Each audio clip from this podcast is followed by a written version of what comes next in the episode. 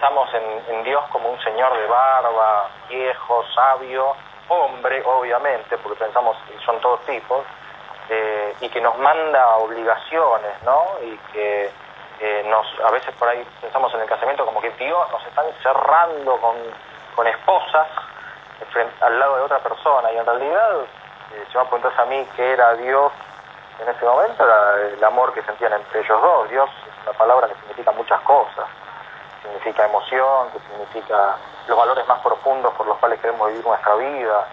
Y en mi vida el amor es uno de esos grandes valores. Y dista mucho de ser un, un varón que me manda a hacer cosas. Para el que no sabe, ¿cómo es una, una ceremonia mixta? ¿Cómo, ¿Cómo fue en este caso? Bueno, las ceremonias mixtas dependen de, de quién esté oficiando. Eh, en general, y a mí me gusta trabajar así, son muy artesanales y soy, soy muy hincha con las parejas para sentarnos a trabajar, para pensar, para ver cómo son, qué sienten, eh, cómo sueñan en ese momento. Y si hay otro oficiante involucrado, me junto también con esa persona y a partir de la información que tenemos de, la, de la, pareja, sean dos varones, sean dos chicas, sea un chico una chica, este, ver con qué están soñando acompañar y darle santidad a ese amor de la mejor manera posible.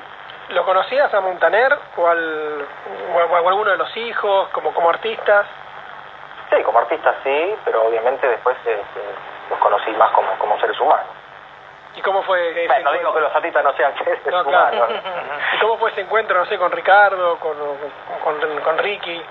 Bueno, de, estar ahí presente, hay una energía muy hermosa y ellos lo, eh, la, palabra es genuino, la palabra es sincero. Eh, en cada encuentro que tuve me di cuenta que realmente, uno, así como uno piensa en Dios de determinada manera, uno piensa en los famosos de determinada manera, ¿no? Y por ahí pensamos que es todo un show, que, son todos, así como hay filtros de Instagram, hay filtros para vivir que usan los famosos, y acá la verdad que vi que no había ningún filtro, es, es lo que lo que uno ve y había mucha, mucha emoción, mucha, mucha alegría, eh, mucho agradecimiento por vivir lo que se estaba viviendo.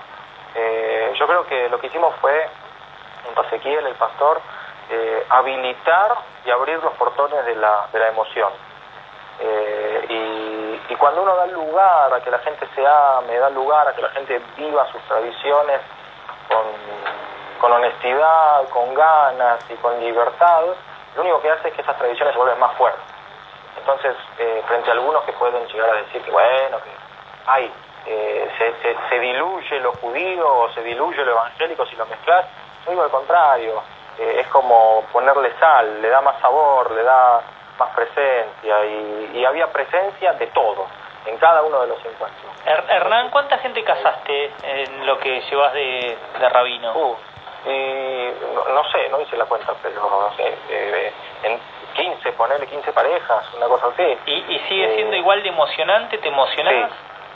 Yo me acuerdo la primera vez que, que asistí a un casamiento a ver cómo se hacía, porque este, yo terminé de mis estudios rabínicos eh, a finales del año pasado, estoy entregando mi, mi, tesis de, de, fin, fin de cursada, este, pero vengo oficiando como rabino ya hace varios años, ¿no? Sí. Este, eh, y he casado en, diversos lugares del mundo y de diversos tipos de parejas. Y me acuerdo la primera vez que vi un casamiento me fui llorando. La segunda vez que vi un casamiento me fui llorando.